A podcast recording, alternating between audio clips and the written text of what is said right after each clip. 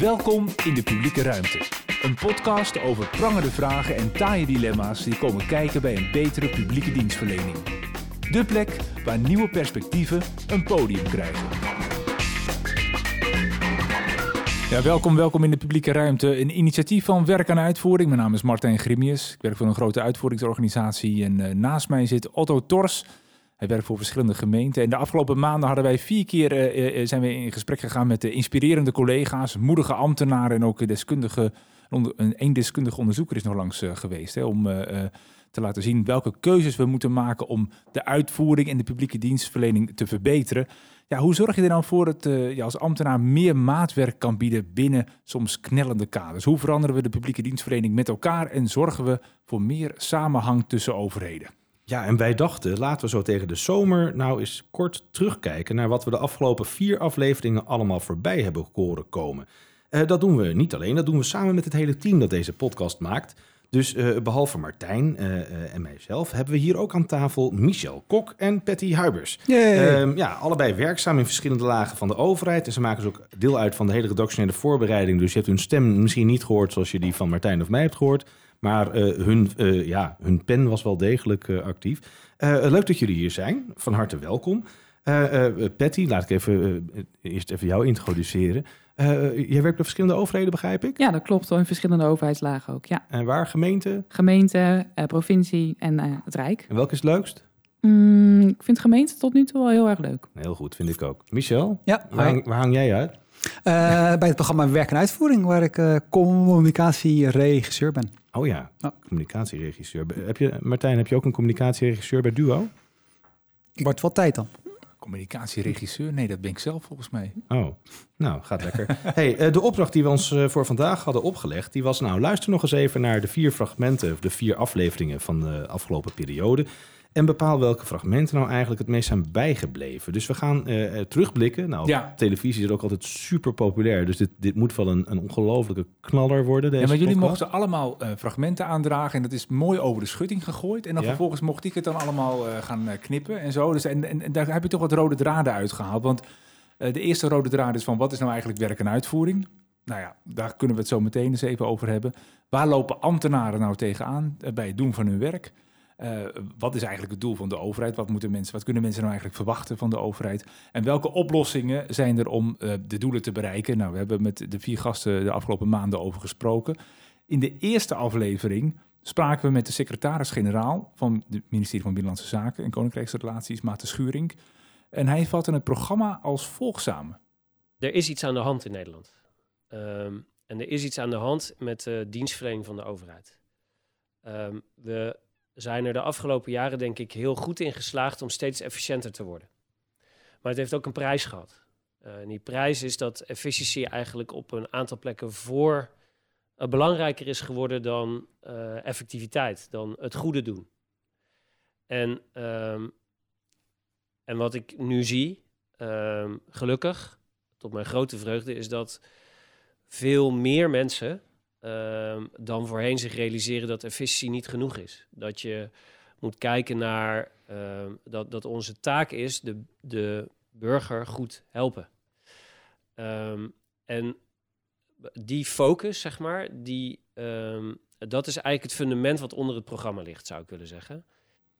Oké, en dus zegt Schuurink eigenlijk hier, de overheid die heeft die effectiviteit boven het goede doen gesteld. Dat is te lang doorgegaan, maar ja, het goede doen, ja, dat, dat, dat proberen we elke dag, neem ik aan. Hè? Dus, dus ja, hoe, hoe, hoe bedoel je nou het goede doen? Herken je dat in jouw werk, Patty? Uh, staat dat bovenaan de lijst? We moeten vandaag het goede doen? Ja, maar de vraag is natuurlijk een beetje wat het goede is. En misschien dat effectiviteit of een effectief bestuur heel lang het goede werd gezien. En dat we daar nu toch een langzamerhand een beetje van aan het bijdragen zijn.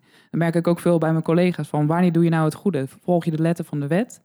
Of ga je op een gegeven moment zeggen van volgens mij gaat de wet raakt niet de bedoeling zoals, die, uh, zoals wij hem eigenlijk voor ons willen zien. Ja, ja dus, dus het goede kan uh, verschillen. De, het ene moment is het wat anders dan het andere moment. Is dat ook bij, bij, bij Duo zo? Of hebben jullie al honderd jaar hetzelfde wat het goede is? Nee, maar dat is volgens mij de discussie die je met elkaar moet voeren. Dus wat, wat, wat is nou, want daar begint het eigenlijk. Wat is nou eigenlijk het goede? Wat wil je nou eigenlijk? En wanneer ben je nou uh, er helemaal voor de klant? Want het moet ook niet doorslaan. Het goede kan ook zijn dat je dus de, alles maar in het werk wil stellen om die ene klant te helpen. Dat is volgens mij ook niet de bedoeling.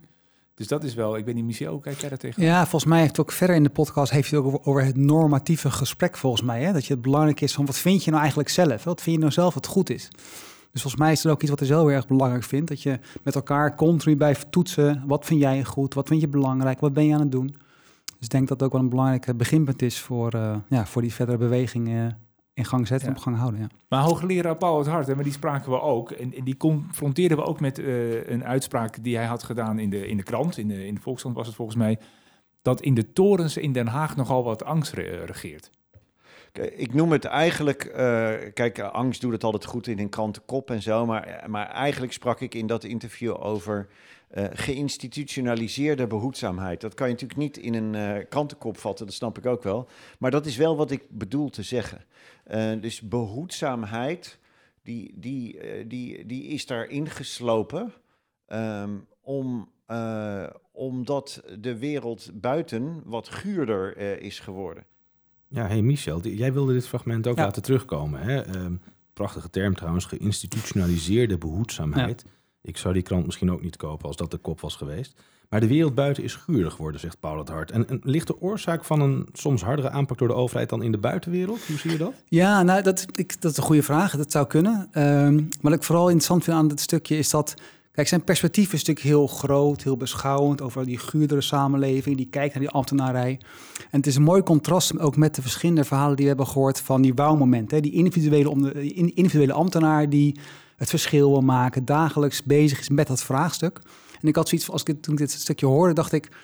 Ja, wat, wat is nou eigenlijk, hoe ervaar je nou als individuele ambtenaar die guurheid waar hij aan refereert? Hoe groot is die afstand tussen die twee? Ben je nou als ambtenaar echt bezig met die guurheid? Moet je daarmee bezig zijn?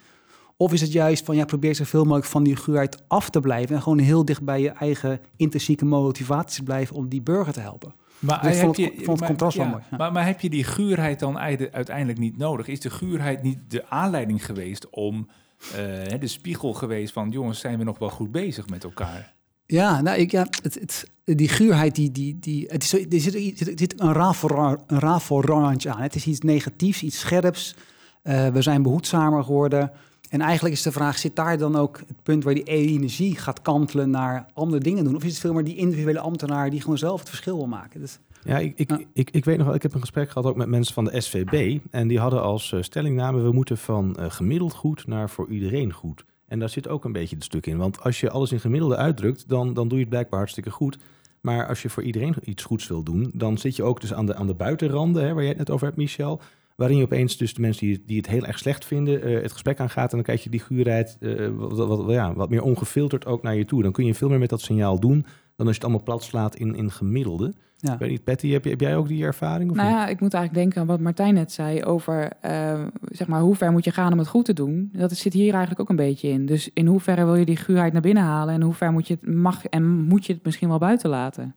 Dus, ja. Ja, precies. Maar die guurheid, volgens mij wat jij zegt, Otto. Op het moment dat jij met een individuele burger spreekt, hè, dan, dan, dan wordt die guurheid wordt iets concreets. Dat wordt een beleving van iemand, een perceptie van iemand. En dan is het geen, niet, geen guurheid meer. Dan is het gewoon perceptie of waarnemen. En dan kun je met elkaar over in gesprek. Ja. Dus juist door het kleiner te maken, eh, kan je er volgens mij iets, iets, iets, iets mee. Maar die angst waar hij het over had, dat is ook een gevolg van een afrekencultuur. Ja, hè? ja. En, die, en, en die afrekencultuur, dat verzorgt weer, eh, ver- veroorzaakt weer die, die guurheid. En de vraag is, hoeveel ruimte krijg je nou, ook als uitvoeringsorganisatie, hè? ook van, van de torens in Den Haag, want waar het beleid wordt gemaakt, om, om, om daar af en toe eh, een beetje van af te wijken. Eh, en, eh, want het is toch al gauw van, oh, als de minister maar niet in gevaar komt, of als het maar geen politiek verlies oplevert. Dus dat is best een lastige balans. Ja. Ja, klopt. Je- je- dat zag je ook in de, in de podcast met Ab van Ravenstein. Hè? Die, die legde dat ook uit. hè. En, en toen vroegen we ook van, nou, ben je nou liever met beleid of met uitvoering bezig? En eh, eh, daarin merkte ook dat hij zei van, nou, ik vind die uitvoering wel mooi, want dan krijg je het echte verhaal. Hè? Beleid is meer het papier, de papieren werkelijkheid die je probeert neer te zetten en zo goed mogelijk probeert te begeleiden. Terwijl je in de uitvoering eh, ja, een, een veel hardere werkelijkheid soms tegenkomt, waar je wat mee, mee kan en ook wat mee moet. Ja, dat is een mooi bruggetje naar Ab trouwens. Ja, want, want het doel van het programma hè, is duidelijk, Otto. Ja, eh, eh, misschien nog even aangeven waar ambtenaren tegenaan lopen tijdens hun werk. Want we, we schetsen in de publieke ruimte ook iedere keer een dilemma. Eh, bijvoorbeeld, hoe verhoudt maatwerk zich weer tot massawerk? En kan dat eigenlijk wel samen? Hè? Want het zijn twee verschillende dingen. Ab van Ravenstein, de directeur van de Rijksdienst voor Wegverkeer, die merkt dat ook al op, dat deze twee zich lastig tot elkaar verhouden. Maatwerk en massawerk verhoudt zich niet tot elkaar. Dus dat betekent dat daar een hele, hele fijne balans tussen moet zitten.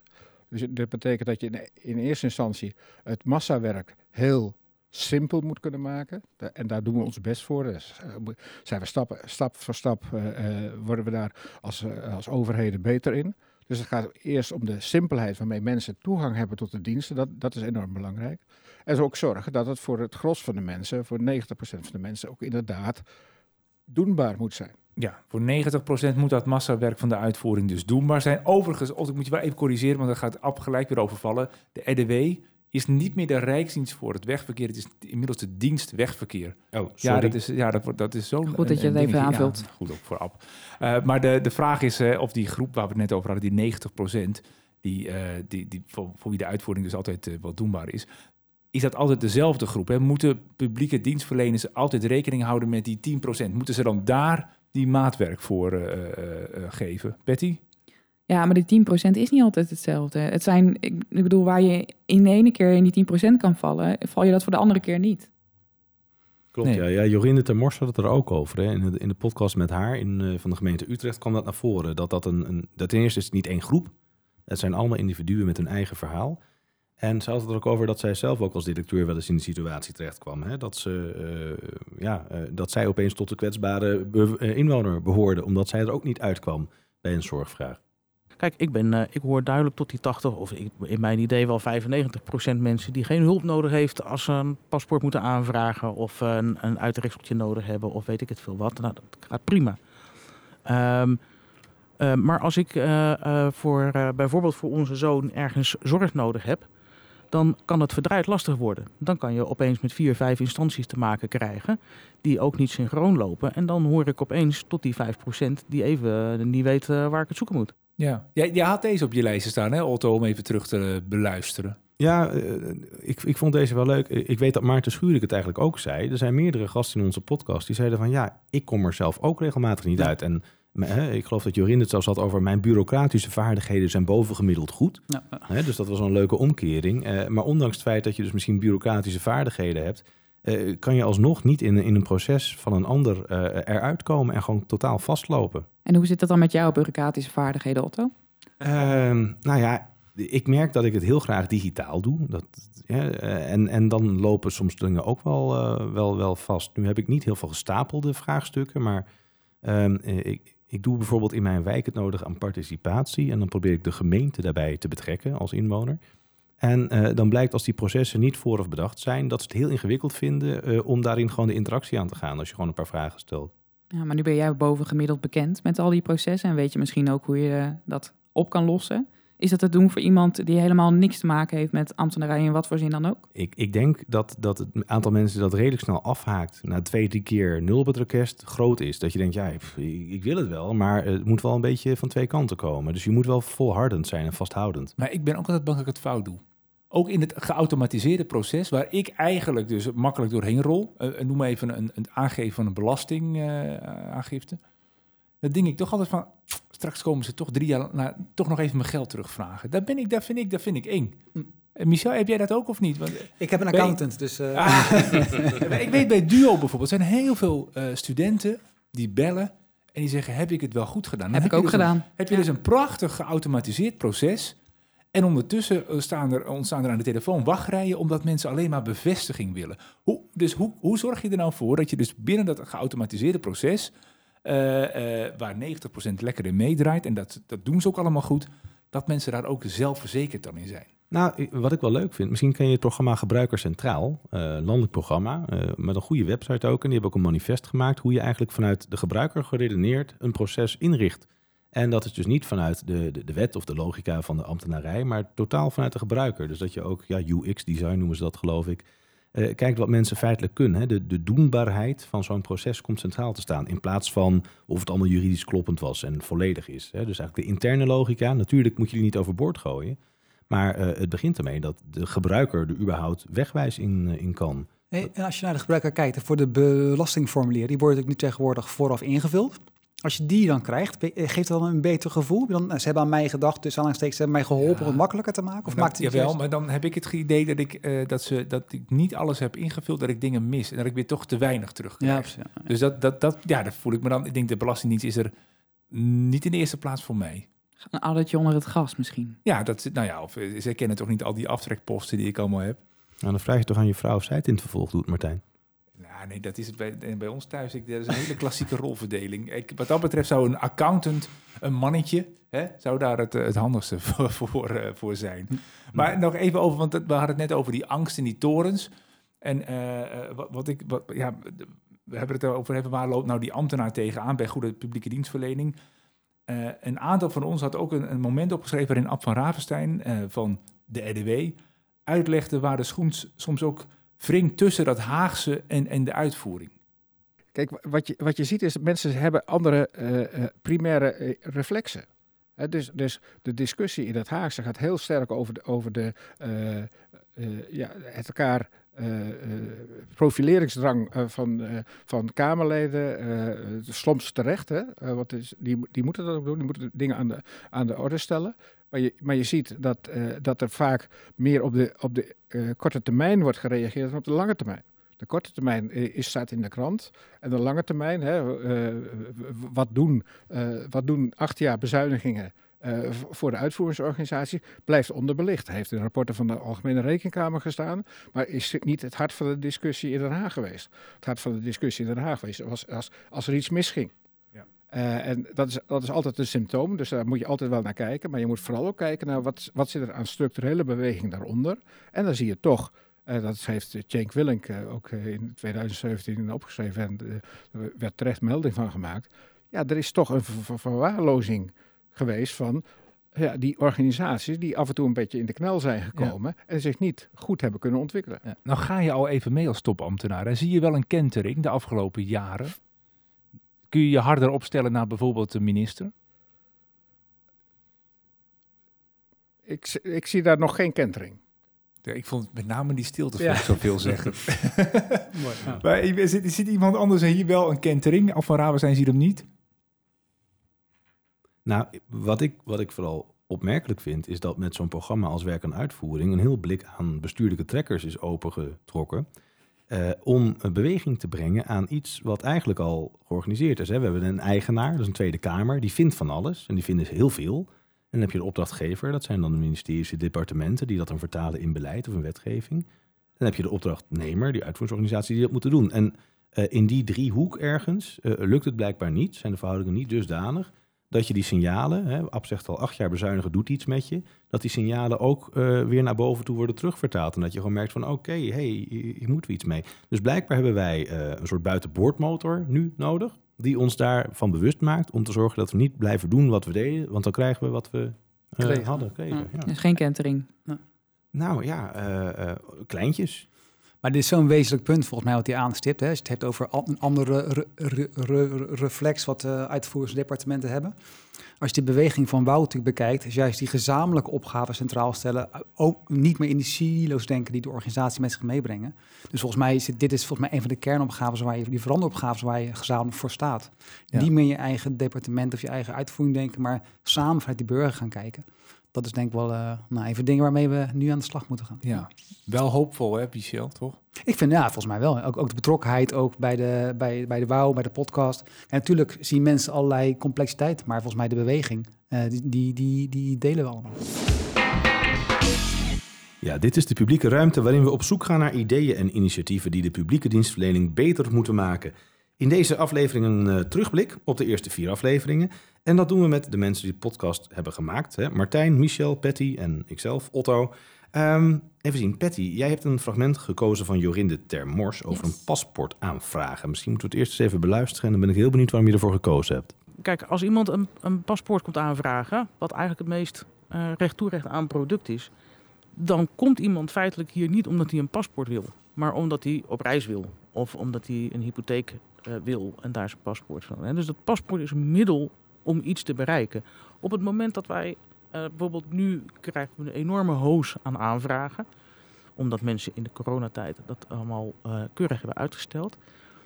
Als ik dan zeg, ja, gaat niet lukken nu de aankomende drie weken, Eh, ja, hoe belangrijk is dat paspoort? Ja, ik ga dus tegen iemand zeggen dat hij niet op vakantie kan. Of dat hij zijn huis niet kan kopen.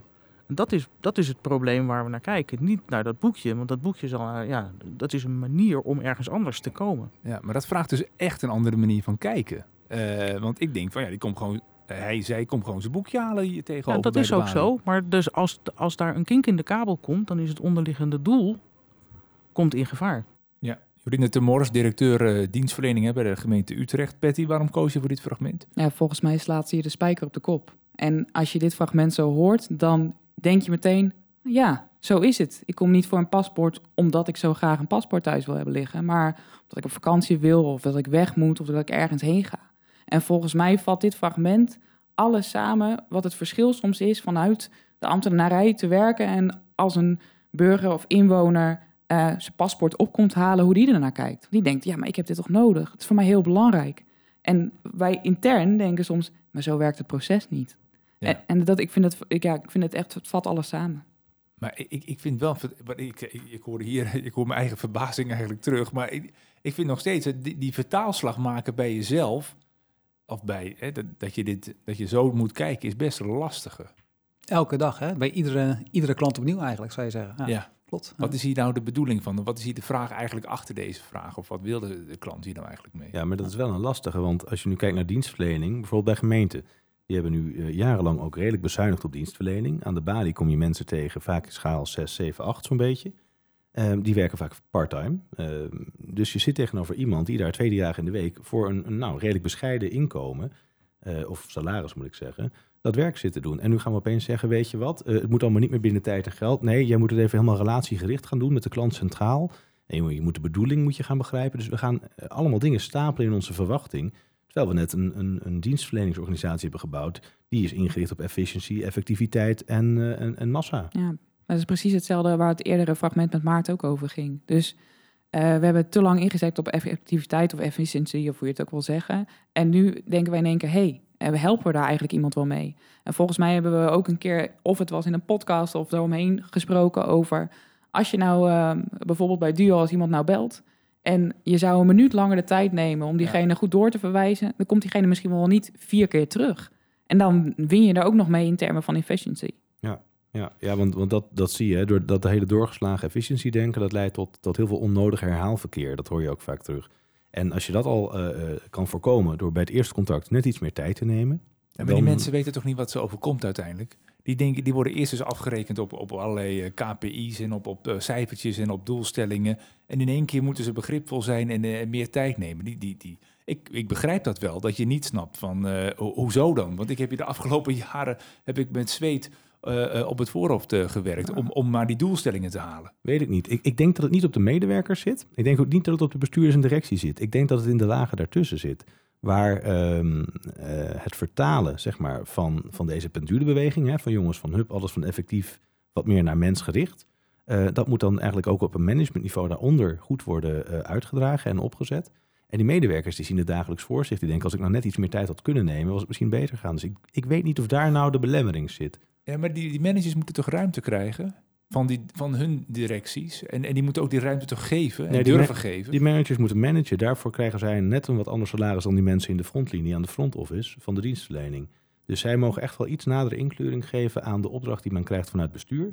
En iets meer invulling geven aan de signalen die men krijgt van de werkvloer. Dus Ja, ik denk dat ze net Ja. iets meer mogen verwachten van de middenlaag. Maar het is eigenlijk wel een soort van. Nou, ik ben het wel eens met wat Martijn zegt. Want het is eigenlijk wel een soort van ketting waarin mensen elkaar ruimte geven. Dus iedereen moet een beetje meer ruimte krijgen en of nemen.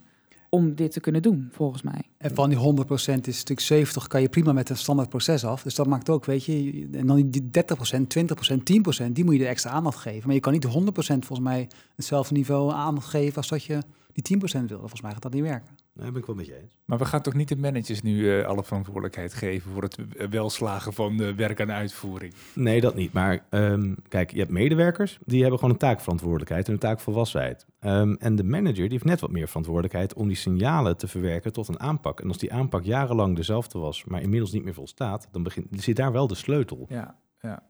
Maar die manager wil ook wel graag van hogeraf horen van concreet hoe dan? Met, met, met, met, met middelen en, en, en eh, ik bedoel, Michel, ik zie jou toch ook knikken? Ja, is ook een paar keer terugkomen in de podcast volgens mij. Je hebt ook de vraag aan Maarten Scheuring gesteld. Hè, van oké, maar hoe gaan we dat dan doen? Hoe ga je dan zorgen dat die mensen meer, ruim, meer ruimte krijgen? En dat is inderdaad volgens mij de grote uitdaging waar je voor staat.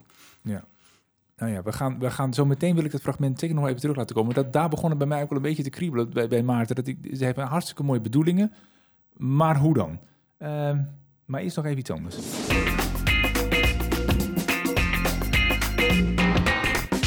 Nou, zo meteen even dat fragment dan met, met eh, eh, Maarten. Maar eh, aan mooie intenties en goede bedoelingen is er geen tekort hè, in het traject werken en uitvoering. Jorine de Mors, Ab van Ravenstein, Maarten Schuring. Laten we even horen wat hun goede intenties zijn. Als je buikpijn hebt bij het uitvoeren van je werk, dan ehm, moet je daar naar luisteren. Je moet continu in gesprek blijven. Als je eh, ziet eh, dat het in de praktijk niet doet wat je hoopt dat het doet, dat betekent dat je A, dat we allemaal, inclusief degene aan de balie of degene die de handhaver op straat, weten wat de bedoeling is.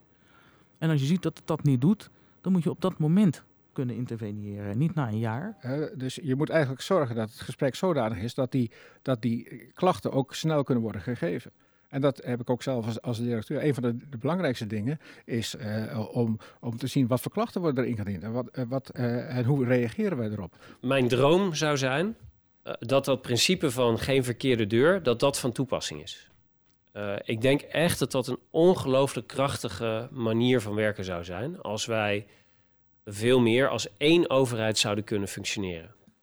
Ja, net geluisterd hebben naar dat fragment, denk ik, eh, is dit nog dezelfde podcast? Het lijkt wel relatietherapie. Het is een soort Esther Perel aan het Iedereen worden. is het met elkaar eens. Eh, ja, eh, het klinkt ook zo logisch natuurlijk. Hè? Luisteren naar je buikpijn, in gesprek blijven met elkaar, signalen op tijd oppakken. Ja, het, het klinkt erg voor de hand liggend, maar, maar toch blijkbaar is de overheid dusdanig verkokerd dat dat niet helemaal lukt.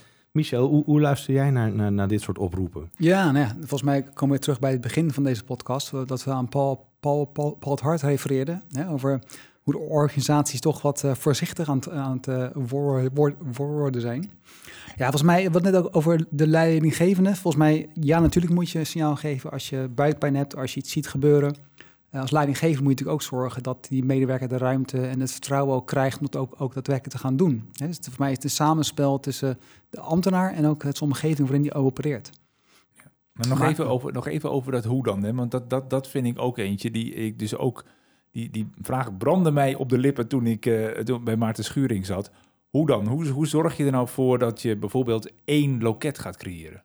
Nou ja, dat, het is, is niet zo moeilijk. Dat betekent dat je dus niet op het moment dat je een inwoner aan de telefoon krijgt, terwijl je eh, een dienst verleent van jouw organisatie, dat je op het moment dat die een vraag heeft die over jouw grens heen gaat, dat je dan niet zegt: Sorry, dat is niet, eh, mijn, eh, dat is niet van mij. Nee, is één, dat En, snap ik. en- maar, maar hoe maak je het mogelijk voor die medewerker? Dat die dat kan, dat hij Maar, dat- ja, maar dit is, kijk, het, ehm, dit begint bij wat je vindt. Maar Is, is dat dan nog een zoektocht, dat we dat niet allemaal vinden?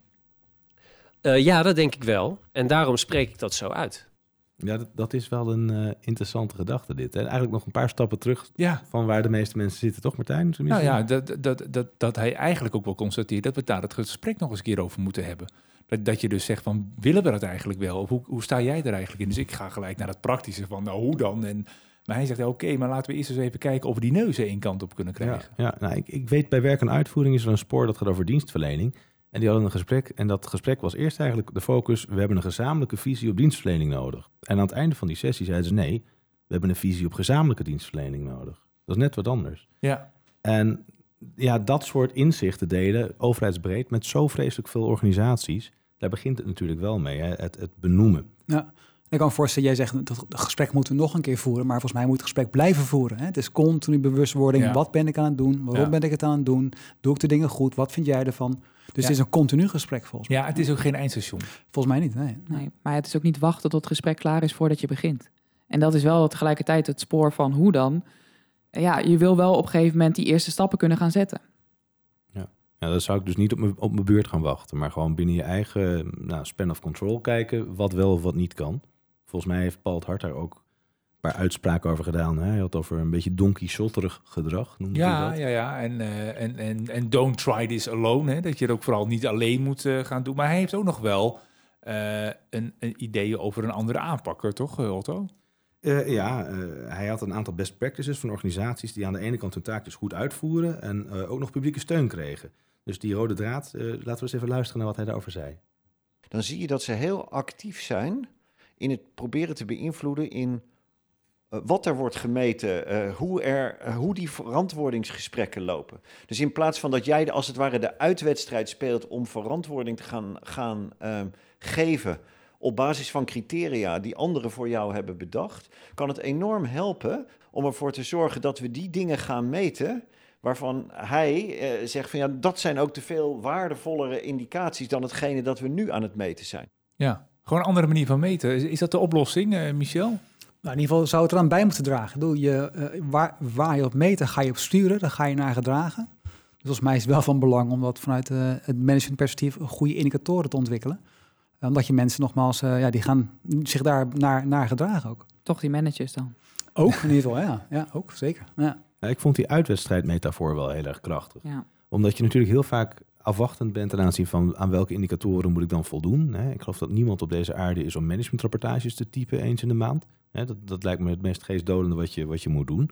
Dus als je zelf kan bepalen wat dat verhaal is hè, waar je ook trots op bent, dat, dat helpt natuurlijk wel om ook dan de juiste ingrediënten daarin te stoppen. Het helpt niet alleen. Ik denk dat je er ook gewoon jezelf mee kan enthousiasmeren, maar ook de mensen om je heen. Door te beginnen met van waar worden wij nou blij van? Wat denken wij dan weer om daar op eerder terug te komen? Wat is het goede? Ja, ja kan, kan dat ook bij een club als Duo? Want dat is natuurlijk super groot.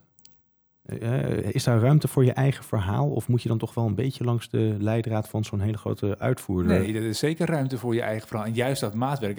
Een mooi, mooi bruggetje naar de wauwmomenten die we hebben eh, eh, gehad. Hè. We hebben verschillende wauwmomenten, dingen die al wel goed gaan in de uitvoering. Dingen, hoe, hoe, hoe- ja, welke stappen zijn er al gezet? Onder andere kwam daar eh, naar voren het maatwerk hè, bij debiteuren, bij Duo. eh, een app voor remigranten van de SVB. Vereenvoudiging van de bijzondere bij, bijstand in zeven gemeentes. Online aangifte doen in Rotterdam. Dus die ruimte, die, die, die ontstaat wel. En die is er wel. Eh, ik weet niet welke, welke ik, ik had natuurlijk Duo als favoriet van die vier. Had jij nog eentje waarvan je zei van die, die, die sprongen wat mij betreft uit? Online aangifte doen? Nou, nou ik, ik vond, eh, die vond ik heel tof. Hè? Dat, dat hele videobellen eigenlijk als gevolg van corona. Dat ze zeiden, nou, Ja. wat vroeger in het ziekenhuis kon, dat doen we nu via videobellen. Dat vond ik een hele mooie. En ik vond ook die, eh, die pressure cooker waarin ze die bijzondere bijstand van acht weken naar, naar vijf dagen hebben gebracht. Toen dacht ik, ja, hoe moeilijk kan het zijn? En toch, in zo'n zo'n wauw-moment hoorde je wel terug dat men zei, ja, de moeilijkheid zit hem in het feit dat we gegevens gebruiken die we al hebben. En we weten niet zeker, AVG-technisch, of alles mag. Dus we gaan het gewoon doen totdat we worden teruggefloten. En het, eh, hè, ze zitten alsnog aan de goede kant van het gelijk. Maar je merkt ook dat de angst voor het fout doen, eh, het, het- de angst dat je de AVG bijvoorbeeld overtreedt bij gegevens delen, dat dat eigenlijk mensen weerhoudt, collega's, professionals, ambtenaren weerhoudt, om überhaupt te bedenken hoe ze het slimmer kunnen aanpakken.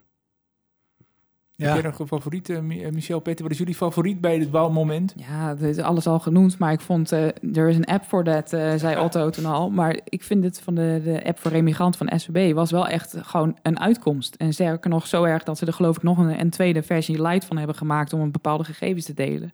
Dan denk ik, ja, soms is het antwoord ook gewoon wel voor de hand liggend, maar heel goed dat het ge- opgepakt wordt. Ja, het leuke van de gemeente Rotterdam was dat volgens mij eh, de persoon die zeg maar, dat ervaarde van het feit dat er geen aangiftes meer gedaan konden worden, dat die met een collega contact had en die was bezig met die digitale, ba- digitale balie. Dus juist die interne verbinding tussen een aantal mensen bracht gezamenlijk iets nieuws tot stand. Ja. Ik denk, ja, dat vond ik wel een mooi, een mooi voorbeeld van ook hoe samenwerking kan leiden tot iets, eh, tot iets moois nieuws. Ja. Nou, vier afleveringen. Mooie fragmenten. Even samengevat, eh, teruggeblikt. Maar ook goed om even vooruit te kijken. Ik zie daar iemand binnenkomen. Ja, Petula Huizing. Zij is de nieuwe programmadirecteur voor werk aan uitvoering. En heeft eigenlijk daarmee de mooiste baan binnen de overheid die er nu is. Eh Petula, jouw, jouw naam eh, is redelijk uniek. Het staat voor uitgelaten en ongeduldig. Is dat wat we mogen verwachten bij het programma Werk aan Uitvoering met jou als directeur? Nou, in ieder geval wel bij mij. En ik hoop ook bij het programma. Maar dat eh, is zeker wel een typering die bij mij past. Ja, dat klopt. Oké. En eh, eh, deze uitdaging, je komt eigenlijk bij de IND vandaan. Eh, zo'n, overstap, misschien eventjes eerst even iets meer over jezelf te weten komen. De IND, hoe lang heb je daar gewerkt? Ik heb daar twee jaar gewerkt. Ehm, daarvoor zat ik bij een aantal andere uitvoeringsorganisaties. En daarvoor zat ik ook weer zes jaar bij de IND. En nou ja, mijn laatste functie was directeur strategie en uitvoeringsbeleid. En dat was echt een hele leuke functie waar je precies helemaal in alle dynamiek ziet, waar je ook bij werk en uitvoering mee te maken hebt. Dus aan de ene kant nou ja, de uitvoering met massaproductie, maar ook maatwerk. Um, beleid en uitvoering met alle spanningen, politiek en burger. Nou, een bijzonder dynamische uitvoeringsorganisatie. Maar wat maakte nou deze functie nou nog leuker dan de, de functie bij de IND? Want ja, ik, ik zou sowieso zeggen, want dit is de mooiste functie. Want je kunt werken aan iets heel moois, iets heel nieuws. Uh, wat maakt het voor jou dat je dacht van, nou, dit moet ik gaan doen? Het is mijn club. Nou ja, omdat ik heel veel dingen heb gezien bij de IND en ook de functies daarvoor, waarvan ik dacht, oh, wat zou het gaaf zijn om hier vanuit een nog breder perspectief in te mogen werken.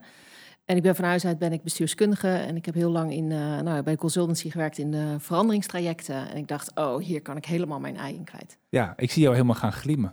Ja, dat klopt. Ja, ja wat, ik was wat, ook, wat, waar, waar kijk je het meest naar uit? Um, nou ja, ik kijk het meest uit naar vorderingen die we gaan, uh, gaan zien. En er gebeurt al heel veel, hè, want uh, het is een heel belangrijk uh, thema. werk en uitvoering, ik zeg ook altijd tegen Otto, ja, dat is een, het is een beweging. Um, het programma is daar ondersteunend aan.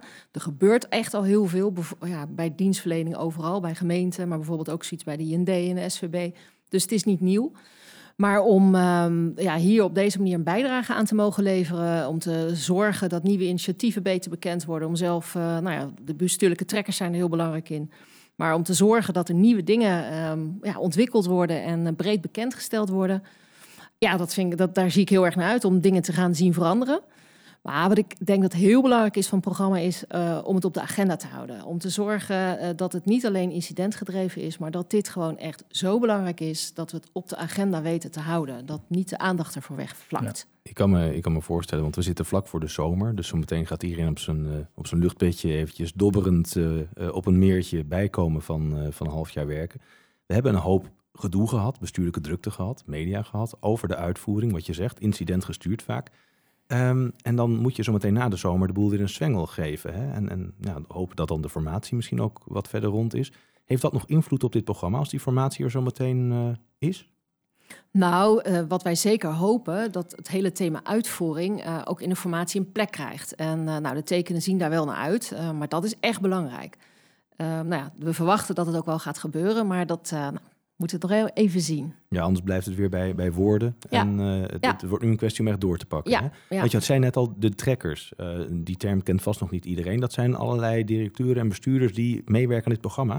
Dat klopt. Het is um, ja, programmadirecteurs in die zin relatief. Uh, het programma organisatie is opgebouwd uit ja, via zes handelingsperspectieven. Ingewikkeld verhaal, maar proberen we de boel aan te jagen.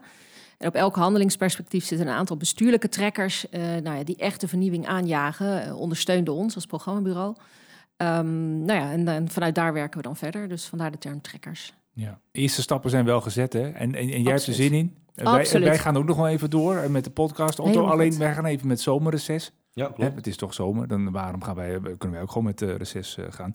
Hebben het, u- ja, wij- en wij gaan jou ongetwijfeld nog een keer weer, weer, weer horen in de toekomst.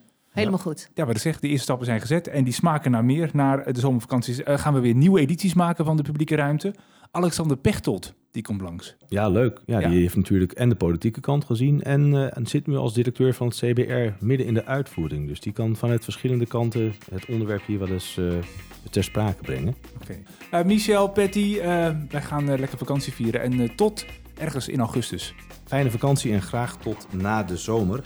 Uh, vond je trouwens dit verhaal interessant? Deel de podcast dan met collega's en geef een reactie in je comments. Uh, denk je dat de podcast veel beter kan? Tip dan de redactie met jouw ideeën, dilemma's en wouwmomenten. Ga daarvoor naar onze website dienstverleningopdeagenda.nl of stuur even een berichtje naar depubliekeruimte.gmail.com. Abonneer je op ons kanaal, dan krijg je vanzelf de nieuwe aflevering na de zomer in je favoriete speler aangeboden. Een goede zomer en graag tot de volgende keer.